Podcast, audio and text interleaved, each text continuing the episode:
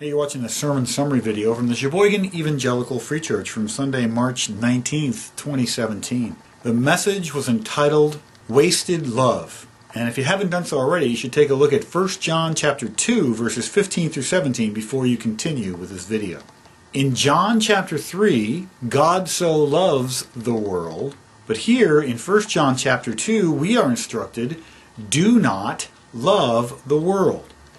God's love for the world is self sacrificial, it is life giving, and it is completely transformational.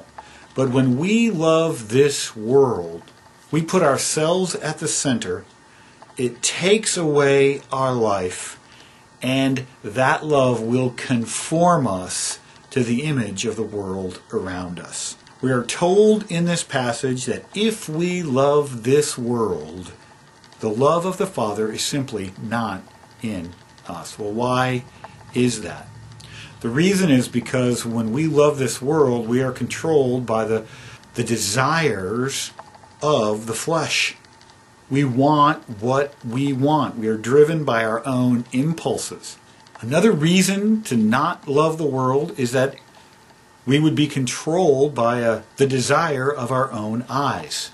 We set our eyes on what we want and then we go after and get what we want. Much like Eve in the garden. She, she put her eyes on the fruit and then she went after that fruit. And thirdly, there's this pride of life that controls us when we love this world.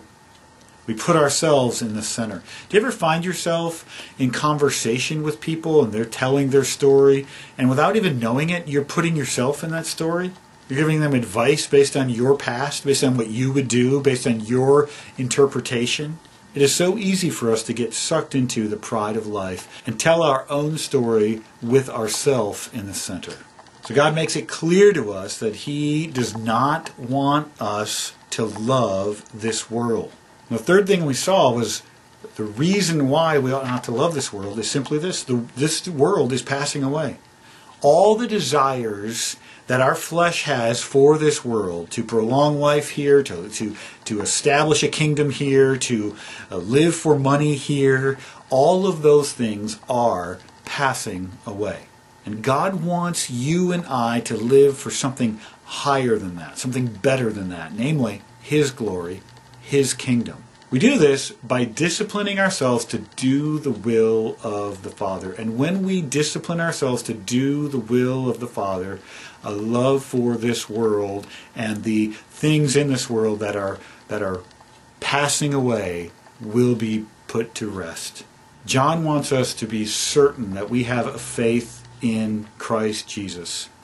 And another assurance that we have a faith in Christ Jesus is that we do not love this world or the things of this world.